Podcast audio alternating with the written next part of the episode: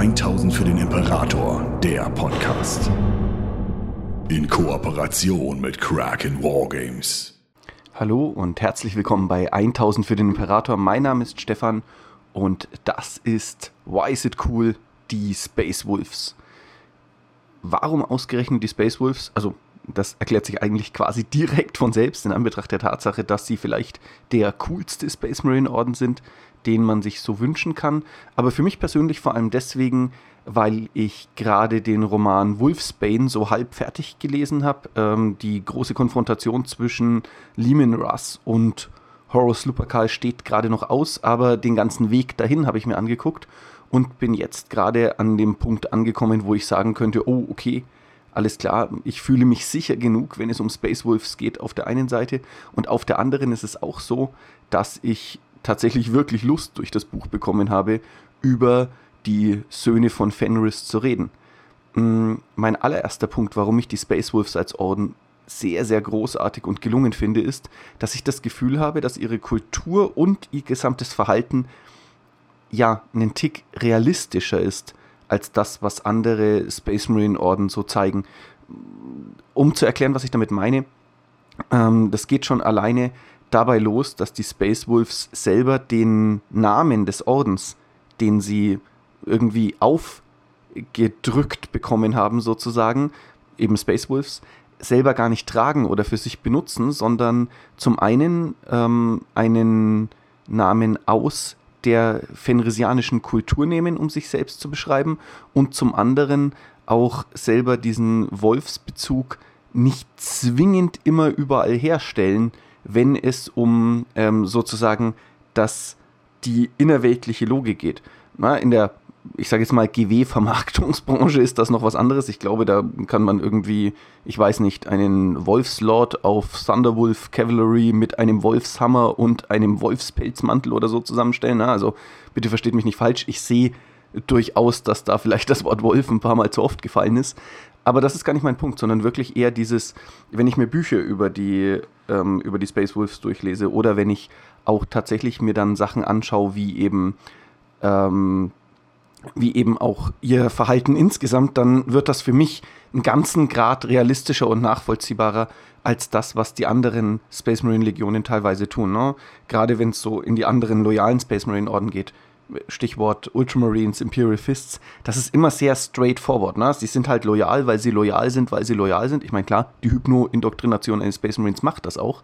Aber für mich persönlich ist da diese Idee, dass die Space Wolves loyal sind, weil sie einen sehr, sehr harten und komplexen Weg dahin finden, der sich natürlich gerade in Leman Russ selber ganz deutlich widerspiegelt.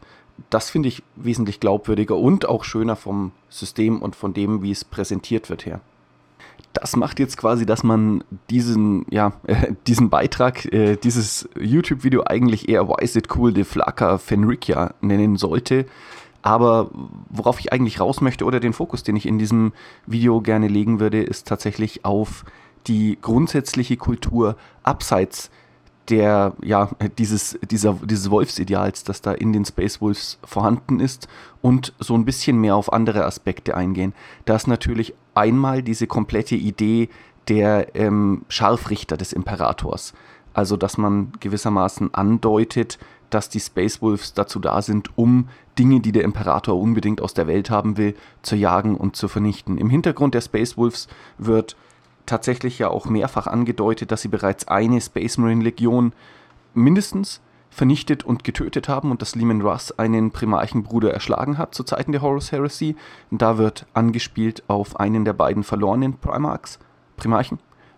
Und tatsächlich ist es so, dass auch diese Selbstwahrnehmung, was sie als Space Marines sind, also wo ihre Prioritäten und vor allem ihre Einsatzgebiete liegen, ganz, ganz stark davon geprägt sind und sie da eine gewisse Kriegerehre und Loyalität zum Imperator empfinden, das aber niemals in völlige Blindheit gegen seine Fehler umschlägt. Ich finde, eine Sache, die die Space Wolves und Leman Russ im Speziellen ganz besonders auszeichnet, ist, dass sie ein lebender Widerspruch sind. Sie sind zivilisiert und wild gleichzeitig. Sie sind frei und dennoch durch ihre Loyalität an den Imperator gebunden. Sie sind die menschlichsten Space Marines und gleichzeitig mit dem Fluch der Wulfen und durch ihre extreme Fokussierung auf ihre kämpferischen Fähigkeiten, doch vielleicht auch teilweise sehr, sehr unmenschlich.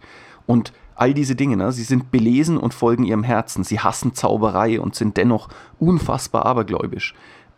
Durch diesen Widerspruch, den sie da leben und den sie selber völlig für sich annehmen und damit überhaupt kein Problem haben, entsteht, finde ich, eine Kultur, die, ich habe es schon gesagt, glaubwürdiger ist als die der anderen Space Marine Legionen, weil sie nicht so gestreamlined ist.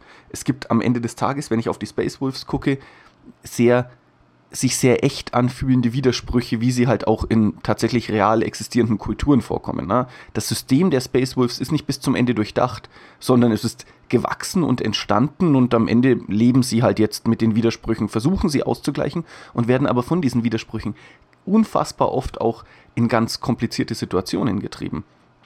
Leman Russ selber, der ja einer der stärksten Verfechter für das Edikt von Nikea war, ist sich der Tatsache völlig bewusst, dass er sich an seine Gothi und seine Runenpriester wendet, um zu versuchen, die Zukunft zu erahnen oder Hilfe zu bekommen. Ebenso ist ihm natürlich völlig bewusst, dass, wenn sie Fenris als Mutter anbeten, sie irgendeine Form von Warp-Entität oder wie die Space Wolves es nennen, das Underverse, in ihre Kultur hineinlassen.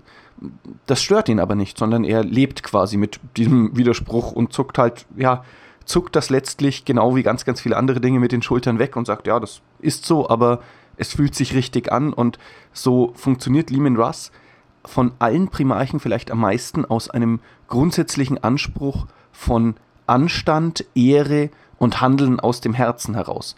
Und das finde ich für die Space Wolves generell ein ganz, ganz starkes Motiv, dieses Handeln aus dem Herzen heraus. Nichts, was sie tun, müssen sie tun, sondern da ist eine Freiheit in ihnen, die andere Space Marine Legionen einfach nicht haben.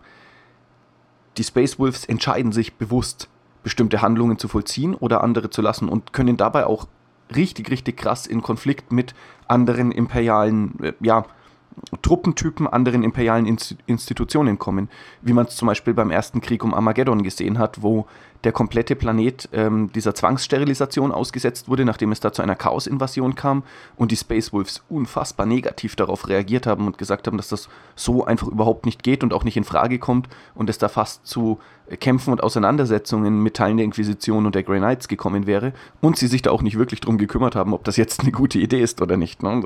Sie waren einfach bereit, für die richtige Sache im richtigen Moment zu handeln und zu sagen, mit den Konsequenzen schlagen wir uns dann später herum.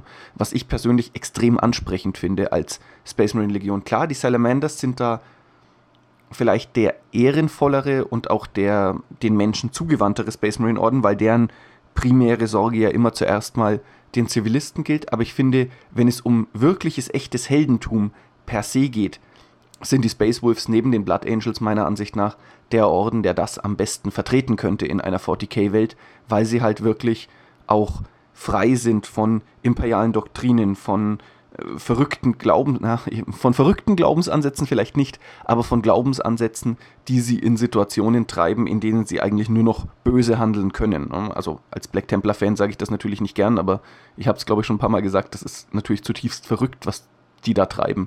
Und dass die Space Wolves da freier sind und zwar den Imperator als Allvater anbeten und irgendwo auch eine Göttlichkeit in ihm sehen, dass sie aber nicht davon abhält, da auch eine Menschlichkeit im Imperator zu sehen und eben wieder in diesem Widerspruch zu existieren und zu sagen, da ist ohne jeden Zweifel ein höheres Wesen am Werk, aber auch das kann Fehler machen und wir folgen ihm nicht, weil wir müssen, nicht weil er uns erschaffen hat, sondern weil wir irgendwann mal unser Wort gegeben haben und dieses Wort ist aber an bestimmte Dinge gebunden. Und wenn der Imperator nicht mehr in der Lage wäre, sich auf eine bestimmte Art und Weise zu verhalten, dann würden wir uns auch von ihm abwenden. Das finde ich ist ein ganz, ganz starkes Motiv. Eins, das letztlich auch in Wolfsbane massiv in dem Moment vorkommt, in dem Leman Russ seine ganzen Space Wolves einmal zu sich holt oder zumindest eben die führenden Offiziere und Kommandeure, Jarls, Gothi, ich weiß es gar nicht, und am Ende dann sagt, ich werde jetzt gehen und Horus stellen und die Vengeful Spirit angreifen, aber ich möchte an der Stelle anmerken, dass keiner mich begleiten muss. Ich befehle es euch nicht, ich frage, ob ihr mitkommt. Und natürlich, ja, es ist immer noch irgendwie ein Heldenepos, all seine Gefolgsleute, ja, erklären sich bereit, sind dabei, aber die Idee dahinter, dass er quasi im Gegensatz zu anderen Space Marine Legionen einfach eine Freiwilligkeit erzeugt, das finde ich persönlich einen unfassbar coolen Aspekt, und das hat man auf der einen Seite. Auf der anderen Seite ist natürlich ganz, ganz tragisch innerhalb der Space Wolves einmal, dass sie mit diesem Wulfen-Fluch belegt sind, aber da will ich gar nicht weiter drauf eingehen. Wie gesagt, ich möchte mal die nicht wolfsbezogenen Themen in den Vordergrund stellen, sondern die andere große Tragik ist dieser Betrug von Prospero und dass sie sozusagen aus Versehen und letztlich aus gutem Glauben und dieser Kriegerkameradschaft, die zwischen Horus und Leman Russ bestanden hat, in diese Situation geraten sind.